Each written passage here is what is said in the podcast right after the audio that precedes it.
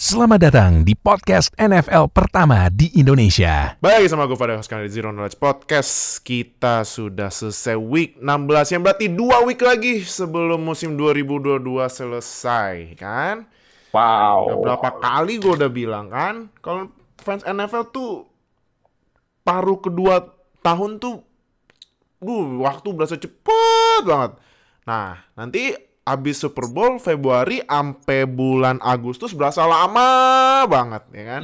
Iya. Nah, makanya karena udah berasa cepet banget nih bentar lagi playoff, ya udah langsung deh klik subscribe sama klik lonceng sub- sub- samping subscribe biar nggak ketinggalan sama NFL di Indonesia, like, comment, share video ini sama klik join biar eh, nggak biar dapat akses lebih cepat dua hari lebih cepat dari upload kita reguler dan di atasnya ada super thanks buat support kalian biar kita bikin konten NFL yang lebih berkualitas Indonesia. Jadi bareng sama Barokas ini kita langsung aja bacain skor-skor di week 16 ya. Yang pertama Yes. Jaguars. Wow, wow, wow, wow, wow, wow, wow, wow, wow, wow, wow, wow, wow, wow. Bisa ngalahin Jets dan sekarang memimpin AFC South. Woo. Uh, sangat wow. menarik ini ya. Sangat menarik ya. Hmm. Jaguars Ya. menang lawan Jets 19-3 ya karena Jets kemarin maininnya Zach Wilson ya iyalah maininnya bust. Ya wajar. Wajar lah bikin 3 poin ya nggak?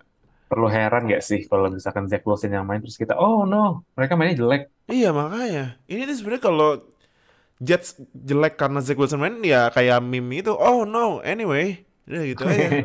iya. Terus Heran. Ravens lawan Falcons menang Ravens 17-9. Ravens masih tanpa Lamar Jackson tapi masih bisa menang dan masuk playoffs ya, karena menang ya. Terus Panthers lawan Lions menang Panthers 37-23. Wah, ini mengejutkan karena ini eh, kemarin kan kita kita sempat bilang eh, run defense Lions lagi bagus ya. Ini tiba-tiba dirusak sama Panthers yang di first half aja bisa 200 plus rushing yards. loh. Wow, ada Panthers apa? running Ini, game itu Panthers nemu resepnya apa gimana banget ya? Tiba-tiba bisa ngancurin run defense Lions dan Lions karena kalah jadi eh kesempatan masuk playoffnya udah mulai berat lagi nih ya. Ya kan? Terus Chiefs lawan Seahawks menang Chiefs 24-10. Ya Chiefs ini ya masih coba ngejar Bills buat eh, first seed. Kalau Seahawks ya Seahawks sulit kayaknya ya masuk playoff nih karena tiba-tiba collapse gini eh, Seahawks ya. Ya, sepertinya udah mulai kebaca offense-nya sama Geno Smith ya. Mm-mm. Soalnya Iya. nih, eh, in konteks sekarang nih mereka dalam 6 pertandingan terakhir, mereka rekornya 1-5. Hmm. Iya kan satu lima satu lima doang. 1-5. What the hell? Ini mereka collapse. parah ya. Udah gitu Seahawks kemarin habis kehilangan Tyler Lockett ya. Jadi passingnya bener-bener kehambat banget ya. Oke, terus Saints lawan eh Browns lawan Saints menang Saints 17-10. Wah, ini Saints pas gue cek masih ada ini loh, masih ada kesempatan masuk playoff loh. Karena NFC South-nya bener-bener aduh jeblok banget sumpah ancur emang NFC South. Ah. Terus Betis lawan Bengals menang Bengals 22-18 dan ini skorigami akhirnya skorigami ketiga di musim 2022. Ini sebenarnya Bengals udah mimpin 22-0, tapi Betis tiba-tiba ngejar eh pas detik-detik terakhir Ramondre Stevenson fumble. Ya, padahal udah deket end zone. Ya, nggak jadi dah. Terus Vikings lawan Giants menang Vikings 27-24 ini lagi-lagi Vikings menang di detik terakhir ya. Lagi-lagi loh Vikings. Dan ada fakta menariknya Vikings ini Oh nanti aja karena ini Vikings Giants kalau salah ditayangin di mana ya nanti aja kita gua kasih tahu faktanya ya. Terus apa lagi nih? Bears lawan Bills menang Bills 35-13 ya. Ini mah udah prediksi ya. Dan kemarin juga Ju- Justin Fields ketahan banget tiba-tiba kan. Terus Titans lawan Texans menang Texans 19-14. Nah, ini semakin menguatkan pernyataan lo bahwa Derrick Henry Football Team adalah fraud. ya kan? Karena ini Titans sekarang lagi collapse juga padahal lagi mimpin ini ya, mimpin AFC South tapi tiba-tiba collapse dan sekarang disalip sama Jaguars di eh ini ya di peringkat atas AFC South ya. Terus 49ers Commanders yang menang 49ers 37-20 nih Brock Purdy. Wah, gila sih Brock Purdy. Brock Purdy, Brock Purdy, Brock Purdy. Gokil emang. Terus Cowboys on Eagles yang menang Cowboys 30 40 34. Ini Eagles tanpa Jalen Hurts ya pertama kali musim ini dan kalah jadi buat ngunci first seed-nya agak susah berarti. Terus Steelers on Raiders menang Steelers 13-10. Wah, saya juga kaget nih kenapa bisa menang ya Steelers ya. Dan ini juga perayaan 50 tahun Immaculate Reception. Jadi Steelers masih ada kesempatan masuk playoff. What the hell? Terus Dolphins on Packers menang Packers 26-20. Ini ah gue mau nanya nih, Kak. Kemarin Yes. ini Tua ada katanya eh kemarin ini ada beritanya Tua kembali masuk concussion protocol. Dan ada play yang ada play, kan di kan pasti ada disempet cari kapan tua kena concussion akan pas lagi pertandingan. Ternyata ada tuh yang pas dia di tackle terus kena kepala belakang lagi. Ya. Abis tackle itu tua bikin tiga interception di tiga possession beruntun. Hmm. Ini gimana ya menurut lu eh protokol concussionnya NFL harus benar-benar diubah total apa gimana ya? Habis itu udah, tiga- udah masih udah concussion udah ini loh. Udah concussion tiga kali masih dipaksa main loh ternyata. Ini juga kayaknya ini juga kasusnya ada di Dolphins medical staff juga ya. Mhm. Kayak mereka apa yang bikin mereka nge-clear tua buat main lagi setelah dia harusnya tuh ada concussion symptom, uh, symptoms-nya lah, ada gejala-gejalanya. Mm-mm. Tapi ketika dia di clear ini ini yang jadi misteri masih. Sebenarnya tuh apa yang bikin tim medisnya dari Dolphins itu Mhm. bisa nge-clear tua buat main uh, walaupun lagi concussion gitu. Nah, itu itu mungkin ya yang harus dicari tahu tuh kalau mungkin sama NFLPA gitu, eh, asosiasi pemainnya itu concussion protokol nih udah udah ketat belum ya? Udah bisa melindungi pemain gak ya? Walaupun eh, mungkin ya, mungkin eh, concussionnya itu nggak separah yang waktu dia law- waktu dia lawan Bengals, tapi dia eh, at the very least itu pengaruhin performance-nya dia kemarin. Buktinya ada waktu itu gue baca stats-nya tuh di eh, first half-nya tuh dia ham- hampir sempurna passer ratingnya. Tapi waktu Hmm. masuk second half dia udah ngedrop tiga interception terutama. Jadi itu yang harus dicari tahu kenapa bisa di clear sama Dolphins. Nah, iya karena kalau kalau ini ya apalagi nih Dolphins juga posisi playoff lagi terancam ya karena kemarin habis kalah kan. Mereka Jadi- ini nompak loh di Desember. Iya. Hmm. Mereka iya Desember Dolphins gak menang sama sekali loh. Nah, jadi ini bahaya nih buat Dolphins. Dan kayaknya sih Tua gak bakal main ya di week 17 ya karena udah concussion lagi loh. Bahaya gila kalau main lagi. Based on protokol harusnya dia absen satu pertandingan ya. Iya, heeh. makanya jadi ini harus diperhatiin banget nih ya update eh, kesehatannya tua ya. Terus Rams on Broncos yang menang Rams buset dah ini 51-14 ya. Ini kan kemarin ditanya sama Nickelodeon ya. Gue nonton yang siaran Nickelodeon. Ini sampai ada ini si Patrick Star eh, ju- jadi analis. Terus dia ngecengin Russell Wilson yang dia intercept ke Bobby Wagner. Itu udah all time low sih sumpah.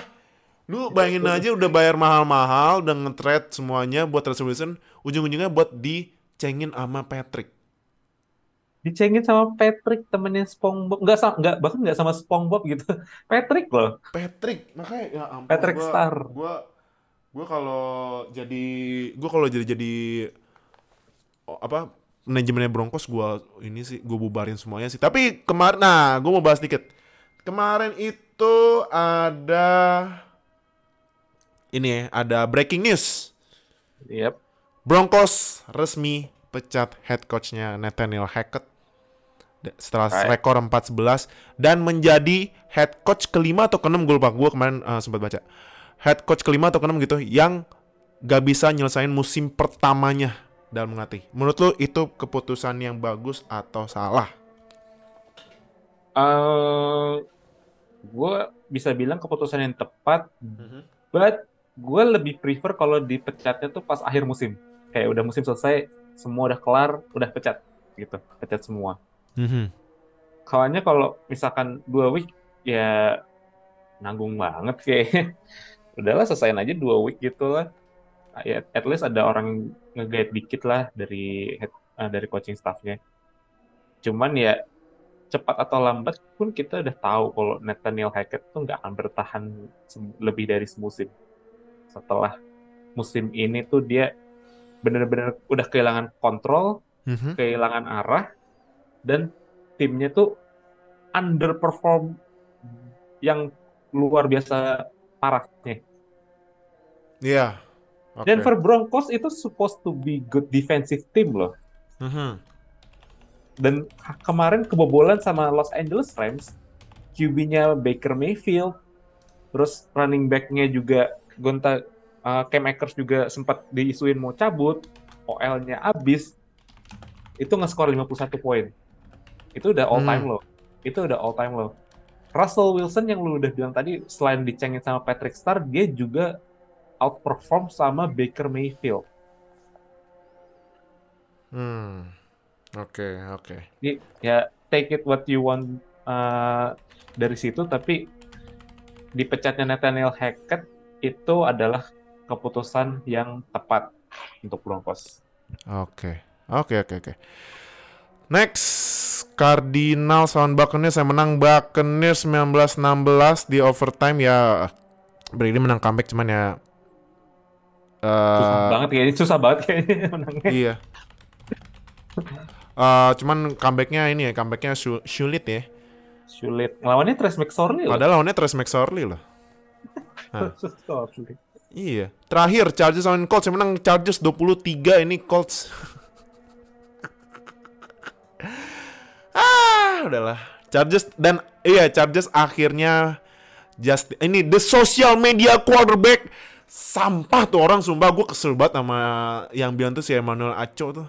Si ngaco emang. Can spell ngaco without Acho tau gak? He's trash bro. Anjir ngecengin Herbert social media quarterback lah social media quarter- quarterbacknya masuk playoff apa sih Nora tuh orang sumpah pengen banget kayak Stephen A. Smith banget ya Heh. sampah banget sumpah sampis nah terus sekarang social media quarterbacknya akhirnya masuk playoff ngerasain kan pertama kali ya abis ini kan sebenarnya tahun kemarin kan chance gede tapi ya eh, Raiders ternyata nggak mau seri Nah, jadi eh, ini ya sosial media quarterback main playoff. Jadi udah kalau gitu kita langsung aja bahas pertama eh, nih Jaguars lawan Jets. Trevor ya walaupun Trevor cuman 19 ya buat gue sih Trevor 19 poin karena lagi formnya lagi naik banget ya. Cuman gue bilang. Ya. Tapi ini udah lu udah yakin gak sih lu lihat Trevor nih udah jadi ya tahun depan lah bisa jadi salah satu quarterback top buat ini ya umur muda ya yang di bawah 25 tahun. Eh Trevor umurnya berapa ya? Trevor itu umur di 99, berarti 23 sekarang. Nah, ap- menurut lu apakah Trevor musim dep uh, dulu dengan lihat performa Trevor Lawrence udah yakin belum Trevor bakalan jadi top quarterback di bawah umur 25 tahun? Saat ini dia terlihat seperti itu ya. Mhm. Mungkin eh, saingan utamanya itu seingat gua yang di bawah 25 itu masih ada kayak Jalen Hurts ya. Jalen Hurts masih kalau nggak salah masih 24 musim depan dia bakal 25. Mhm. Jalen Hurts, Herbert, terus Trevor, Justin Fields maybe. Tapi Trevor if getting a good kalau dia dapat good coach dan saat dan saat ini gua rasa Doc Peterson tuh adalah uh, figur yang tepat loh buat uh, Trevor. Mhm. Kayak kita uh, minggu lalu juga bilang kalau Trevor punya banyak kesamaan sama Carson Wentz yang muda ya, Carson Wentz yang masih baru fresh itu. Dia tinggi, uh, low key mobile, dan actually accurate. Actually accurate. Dan gue rasa Trevor juga as a QB lebih bagus dibandingkan Carson Wentz dan lebih polished. Dia mainnya di D1 School, Clemson, SEC, uh, di ACC, dan itu ya bikin dia jadi lebih uh, udah mat lebih matang ketimbang Carson Wentz ketika lolos dari college. Mhm. Dan Trevor dengan Doc Peterson ini kayak match made in heaven. Karena Yeah. Doc Peterson ini dulu adalah uh, backup QB-nya Brad Favre. Dan dia punya pengalaman jadi kayak QB whisperer-nya gitu. loh. Jadi kayak uh, uh, coach yang bisa ngembangin QB jadi bagus gitu. Kayak Carson Wentz itu kan 2017 dia jadi kandidat MVP. Year 3, gue expect Trevor untuk take up to the next level Hmm. dengan tim yang lebih komplit, dengan OL yang lebih sturdy lah, yang lebih bagus, itu gua rasa Trevor bisa ah, dan Jaguars terutama bisa Mhm. jadi problem di AFC South. Karena saat ini yang gue takutin di AFC South cuma Jaguars. Jaguars punya QB muda, OL-nya masih shaky, tapi secara weapon mereka udah punya banyak ah, ya banyak pemain yang bisa diandelin lah. Defense juga masih termasuk muda. Mhm. Jadi Jaguars ini lagi prime position nih untuk uh, bisa bersaing dengan Texans nanti di AFC South musim-musim depannya. Hmm, oke, oke. Tapi menurut lo apakah Trevor musim uh, buat draft tahun depan butuh tambahan weapon lagi ke Trevor atau atau mungkin mulai bangun OL gitu buat Trevor? OL, OL ya? interior. Sen- mungkin kalau misalkan mereka dapat picknya agak rendah, mungkin bisa ambil center, ngambil guard, maybe atau right tackle. Kalau weapon, gua rasa mereka udah spend banyak juga uh, di off season musim ini. Tapi- Hmm. Jadi mereka ya nggak terlalu butuh dan gue juga sempat baca juga cap space-nya mereka juga nggak begitu banyak karena udah belanja juga musim ini. Jadi mereka bisa build through the draft. Mereka punya uh, punya offensive line lagi. Kalau nggak offensive line, gue rasa defensive line, pass rusher. Karena ya kita nggak, mereka nggak bisa cuman dikit lah uh, pemain yang bisa pass rusher selain Trevon Walker atau Josh Allen. Hmm, oke. Jets, aduh. Menurut nih ya, ya Jets kan posisi draftnya jelek ya. Yep. Draft QB nggak? Ya karena Zach Wilson menurut gua udah bust banget. Gitu. Parah sih, parah. Tapi Eh, eh. menurut lo draft QB nggak? Atau misal ya udahlah percaya sama Mike White gitu. Karena ini bener-bener aduh Zach Wilson nih jujur ya gue ngeliatin gue pas uh, draft tahun 2020 eh 2020 ya Zach Wilson ya 2021. eh 2021 2020 ya? kan dia sat- sat- sama Trevor kan 2020 berarti Iya, 2021. 2020 tuh Burrow, Herbert, Tua. oh iya 2021 ya Herbert. 2021 ya, ya, ya. Ya. Nah, gua ngeliatin eh ininya apa? Ini film filmnya Zach Wilson di Yes. BYU.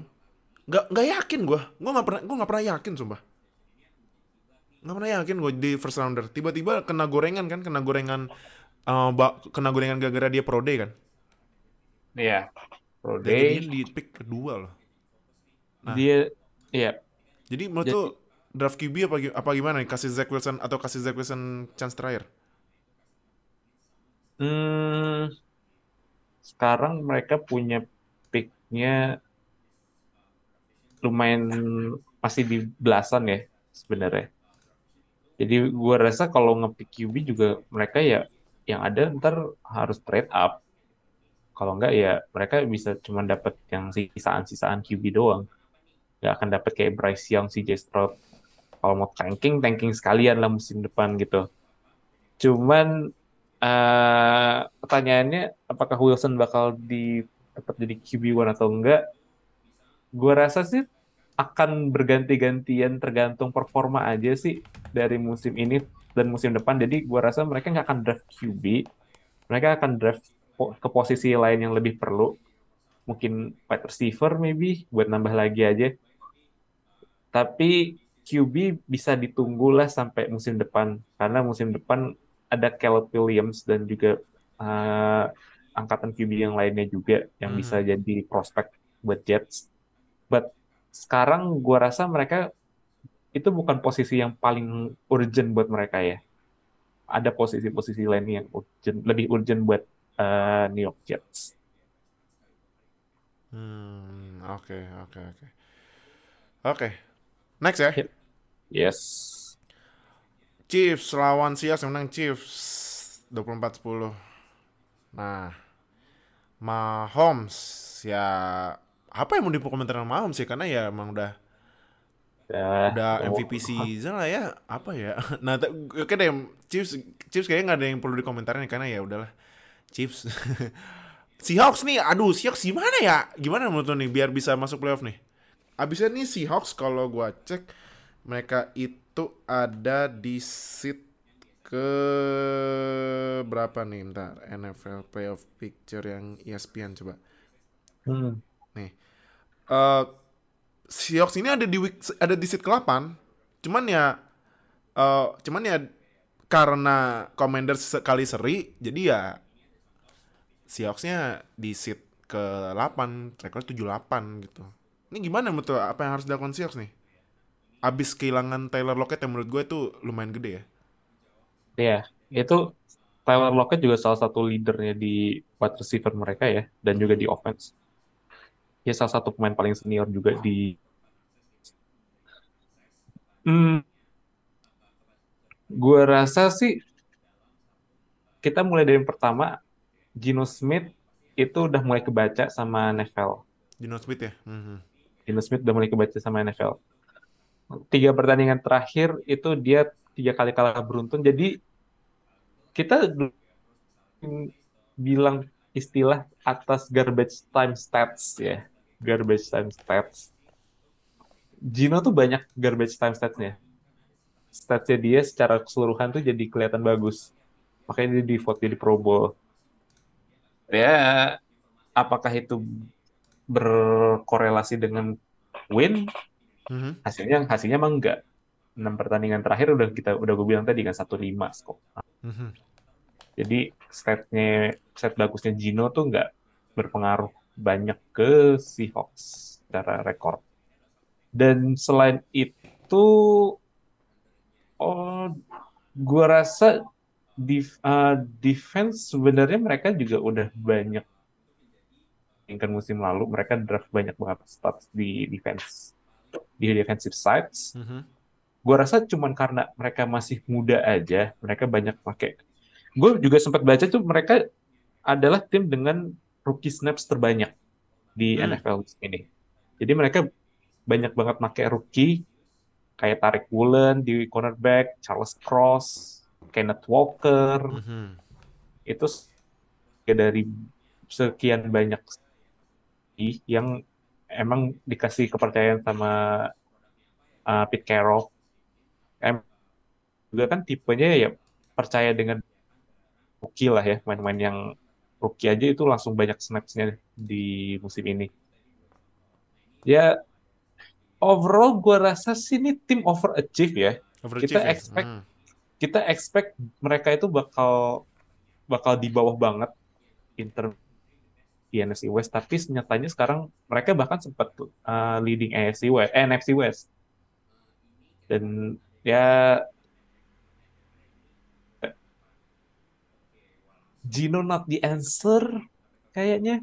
Hmm. karena apa ya kayak dia bakal dapat nice paycheck somewhere else tapi kalau buat gue Seattle can do with another QB but karena mereka posisi picknya itu udah di bawah tetap akan stay dengan Gino ya. Mungkin ya one year two year kontrak aja.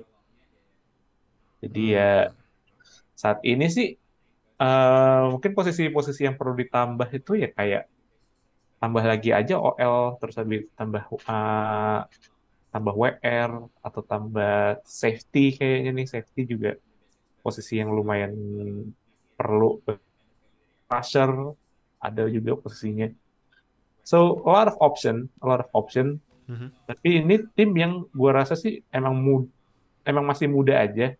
Pengalamannya ya masih ya seumur jagung. But they can prove otherwise lah musim depan. Mhm. Hmm, oke oke.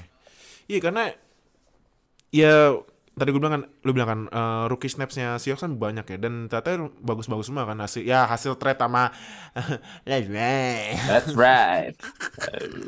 Broncos country, let's hide. Iya tapi ini Seahawks lagi hancur nih gue juga bingung padahal kemarin ma- pas kalau salah sekitaran dua bulan lalu kan Seahawks lagi mimpin jauh ya di atas ya Iya. dan tiba-tiba 49ers nge-trade buat CMC sekarang 49ers abis nge-trade CMC mau tau nggak rekornya? Rekornya berapa? Tuh? 8-1 gila kan? Wow. 8-1 abis nge-trade CMC berarti emang kayaknya kunciannya 49ers ini di CMC makanya si, eh, eh kuncian 49ers di CMC makanya 49ers ngebut. Nah si Yorkshire lagi ngadet-ngadet. Sekarang 49ers ya juara NFC West. Dan gue juga lupa bilang, eh, di Seahawks sendiri mereka secara defense kan tadi gue bilang banyak main muda, itu pengaruh juga ternyata dengan performa secara keseluruhan, terutama di rushing defense, di mana mereka salah satu tim dengan rushing defense terburuk di NFL musim ini. 20 touchdown, 20 rushing touchdown itu ya apalagi di divisi yang bisa dibilang ya juga run, cukup run oriented. Ya bisa kita tadi udah bilang 49ers, terus tadi itu Rams juga terkadang sering pakai running back juga. Cardinals, Cardinals juga walaupun ntar coachnya nih kayaknya ganti nih, coachnya ganti. Ntar kita bahas habis ini.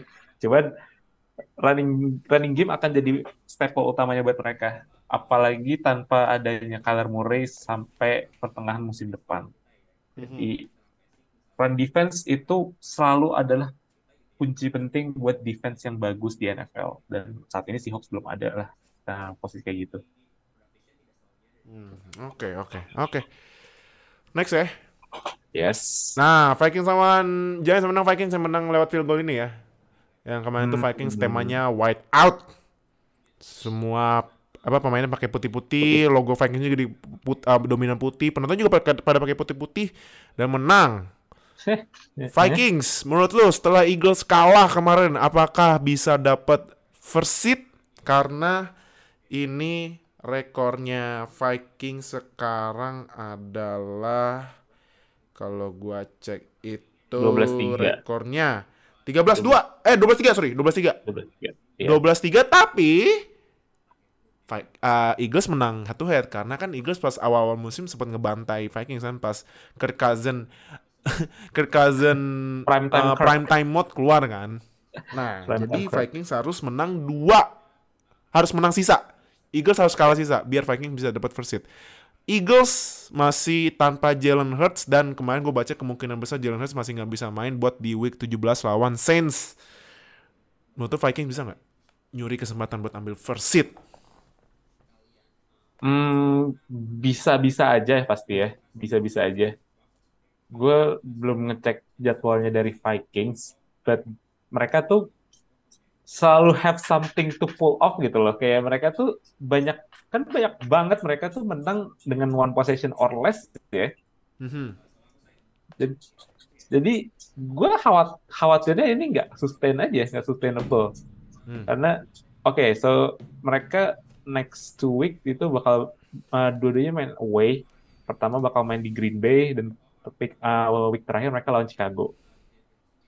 Winnable. Green Bay mungkin masih ngejar wild card dan Chicago juga mungkin udah udah lewat lah musim ini. Mhm. Eh, pertanyaannya lah Vikings bisa pull off something kayak gini lagi nggak? Mereka masih uh, bisa skor apa menang dengan skor yang tipis-tipis kayak gini nggak? Kalau misalkan kalau misalkan uh, ini lebih lebih uh, lebih little bit of joke. Mhm. Kalau misalkan Vikings mainnya di non prime time lagi sih, gua rasa mereka bisa win out ya. Bisa win kan ada ini kan juga ada kemarin kan ada sempat juga apa Vikings main di prime time menang Patriots kan yang skornya tinggi Iya. juga kan. Ini tumben apa anomali itu sebenarnya kan. Jarang-jarang aja. Anomali banget emang. Eh, but gue sering bilang Vikings offense selalu adalah problem buat tim NFL. Mereka tuh talentanya banyak banget di posisi itu. Terutama gue rasa tambahannya dengan TJ Hawkinson itu berpengaruh banyak buat uh, Vikings. Karena mereka punya orang yang bisa diandelin buat contested catches. Jadi Justin Jefferson itu bisa main di luar lah, bisa one on one matchup. Uh, Adam Thielen bisa ngerot running. TJ Hawkinson akan menjadi uh, wide, uh, jadi receiver yang mm-hmm. uh, diandelin buat contested catches. Jadi secara talenta nih Vikings ini udah lengkap nih. Kirk Cousins itu udah gak punya alasan buat gagal di playoff dan kun um, gue nggak bilang seat satu itu garansi akan jadi tim yang masuk Super Bowl, tapi akan ada banyak advantage buat Vikings untuk uh, dapat uh, seat satu. Yang pasti dapat bye.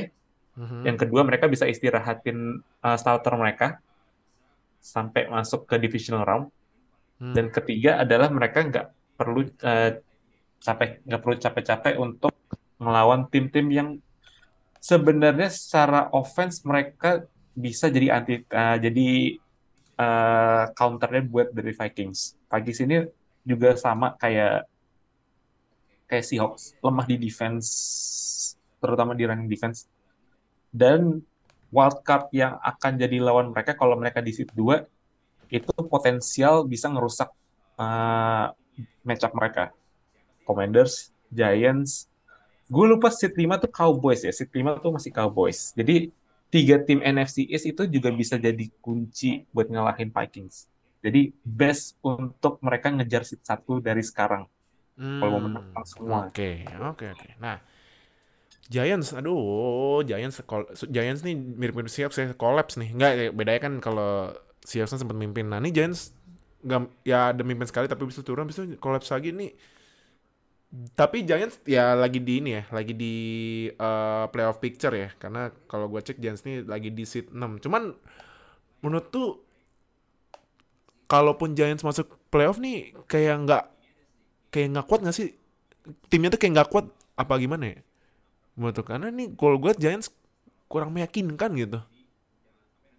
Secara offense tuh mereka cuma mengandalkan Saquon sebenarnya.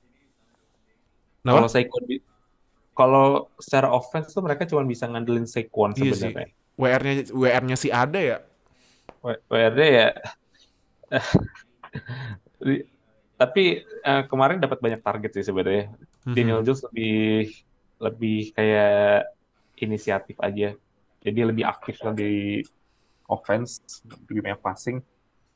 Tapi gue juga sempat bilang Giants juga sama kayak Vikings tapi bedanya mereka lebih sedikit menangnya jadi mereka menang dengan possession or less tapi kalau kalah itu ya sangat terlihat kelasnya beda gitu mm-hmm. dibandingkan tim playoff lainnya mungkin saingannya sama Commanders but ya benar kata lo kayak kayak Giants itu secara talent mungkin masih di bawah uh, empat tim utama di NFC saat ini kayak Eagles, Spike, even Vikings, 49ers, Cowboys itu masih di atas Giants banget.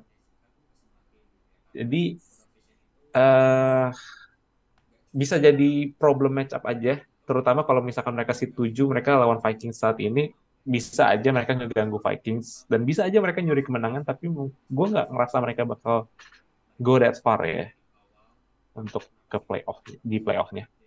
Hmm, oke, oke, oke, oke. Next ya. Ya. Yeah.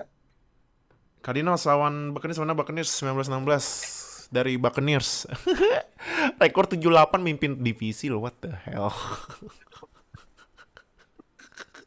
ya, fun fact aja sih, semua divisi South, AFC, NFC, semua 88-nya itu ada di losing record saat ini.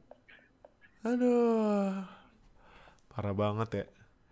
Nah, tapi ya walaupun semua NFC South masih ada kesempatan masuk playoff, tapi menurut lu Buccaneers bakalan masuk gak?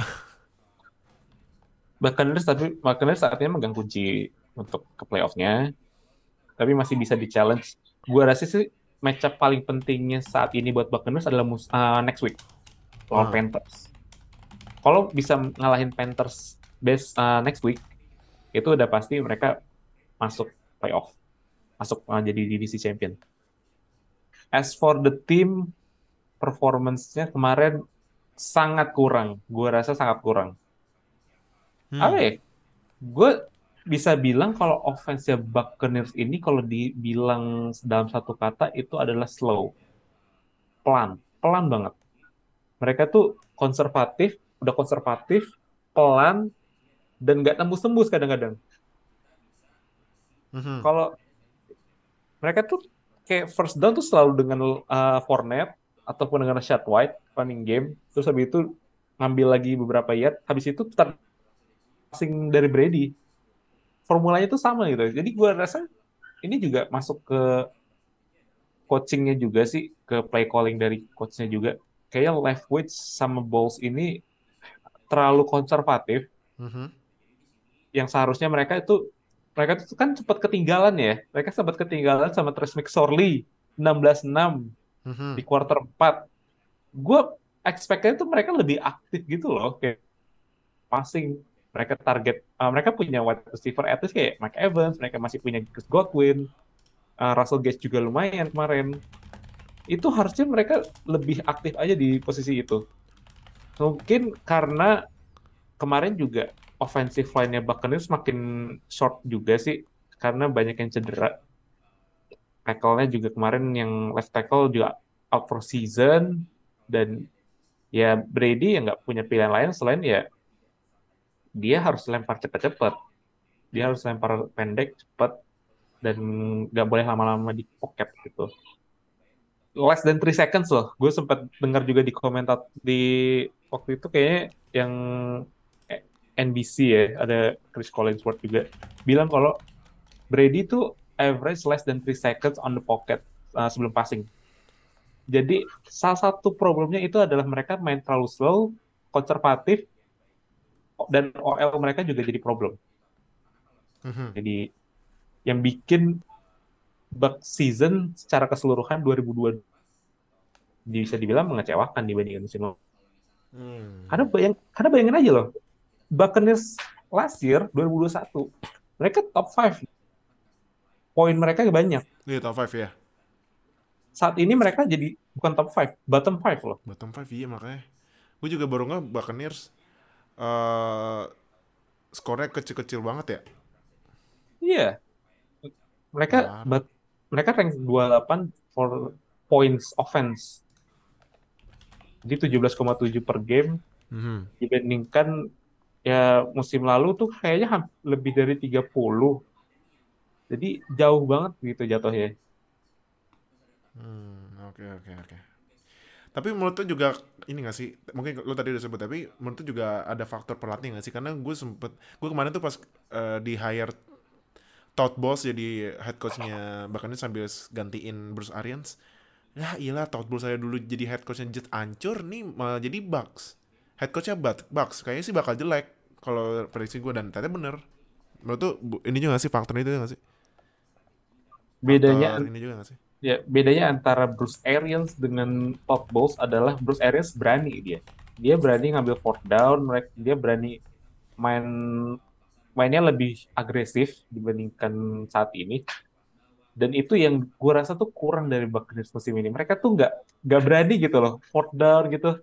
Padahal udah deket, tiba-tiba kayak tiba-tiba ya kayak sneak gitu. Kayak nggak ada nggak ada yang menarik menariknya gitu loh dari Tampa Bay. Dan ya salah satu faktor juga kan ya lagi-lagi offensive line ya offensive line mereka kan abis banget. Makanya kayaknya Mhm. start, starter mereka tuh sisa Tristan Wirfs doang dari musim lalu. Ya itu juga sebab kenapa Brady mengalami regresi juga ya musim ini karena juga lihat di statsnya ini Mhm. musim in musim 2022 dia se wait wait eh nya aja tuh nggak nyampe 90 tapi dia Hmm. pas dia dia leading the league in passing attempts loh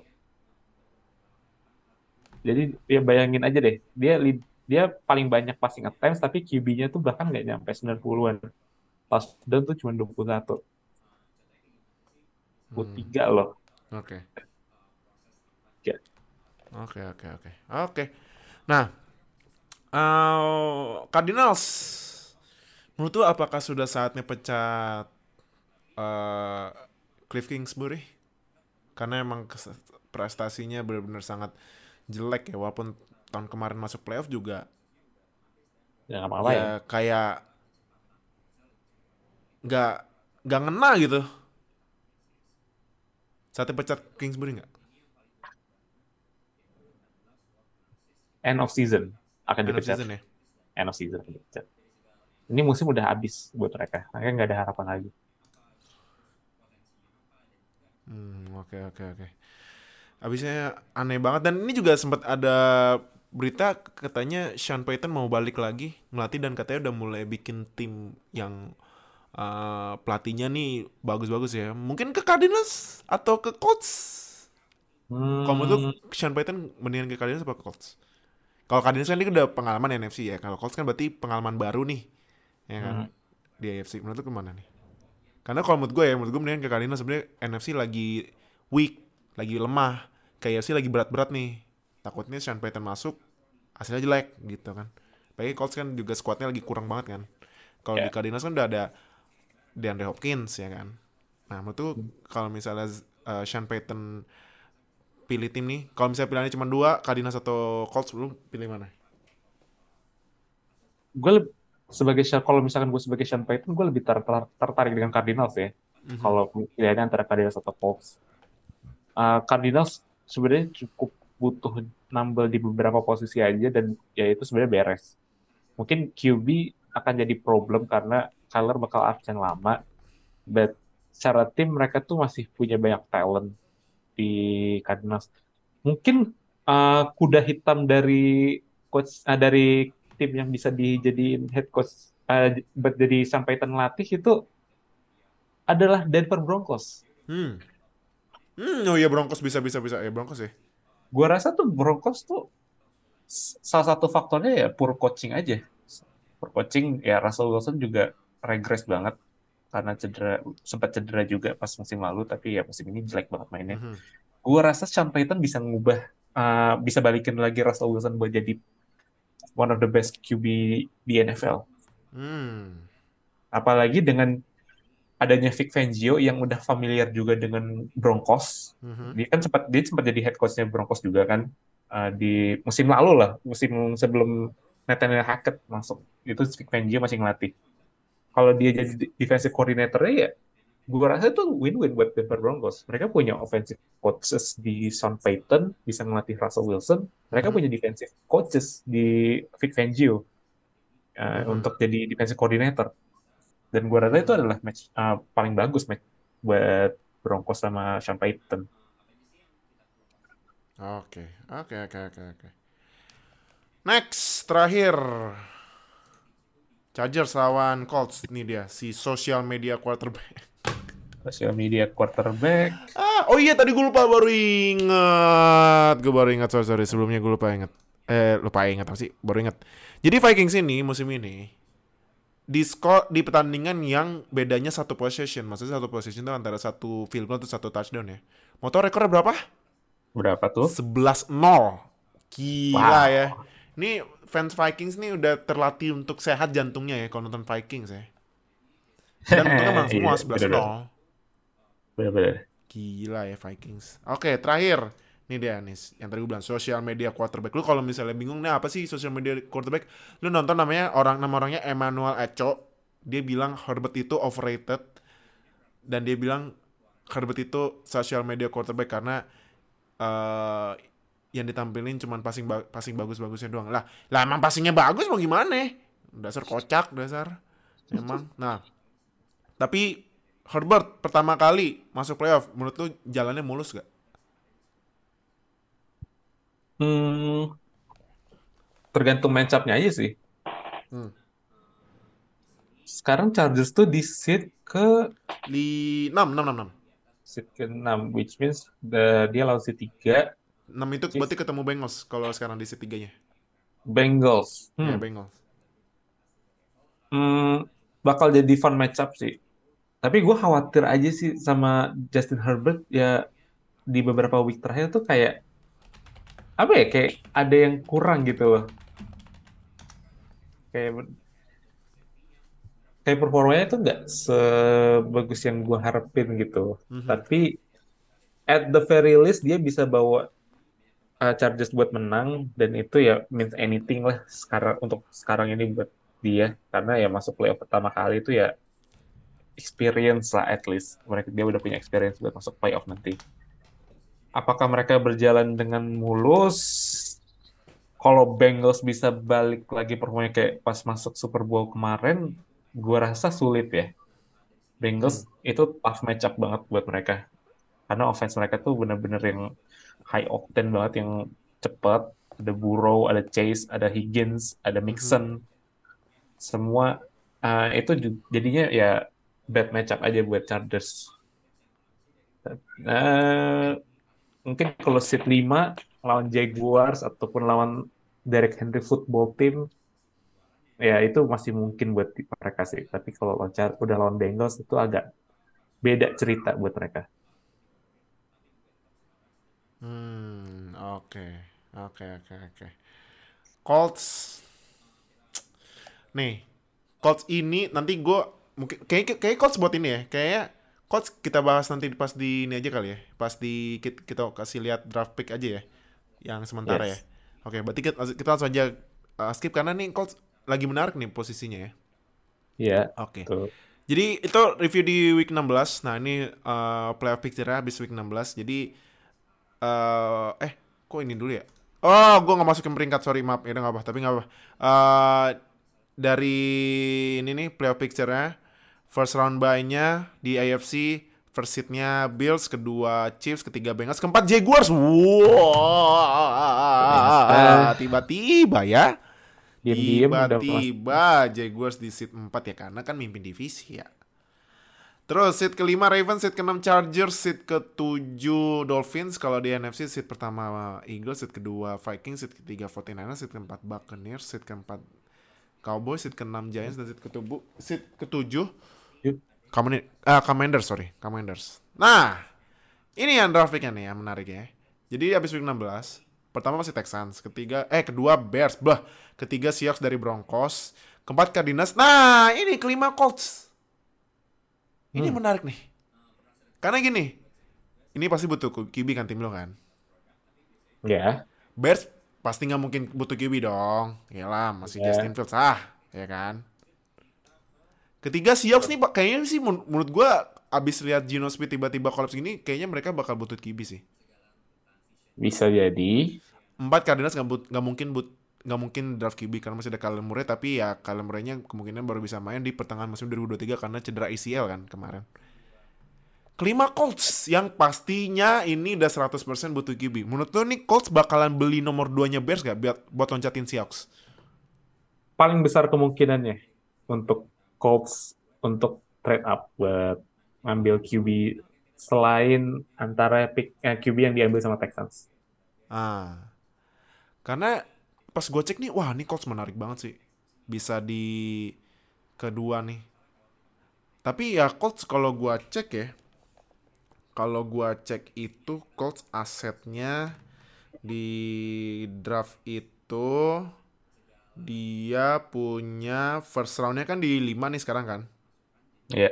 Betul. Terus second roundnya itu dia punya second round punya satu, third round punya satu, fourth round punya satu, fifth round satu, sixth roundnya dua, seven roundnya eh satu. Dan ini juga kan draft picknya lumayan tinggi ya. Colts karena Iya. di lima. Menurut lu eh, kalau misalnya nih Colts mau beli nomor 2-nya Bears, pasti kan first round-nya ditukeran kan. Lu kalau lu jadi GM-nya Colts bakal kasih apa lagi ke Bears biar mau tukeran? Dari 5 bisa naik ke 2. 5 ke 2. Pasti bakal masukin salah satu pick di musim depan ya. Di musim dua- yang 2024 draft.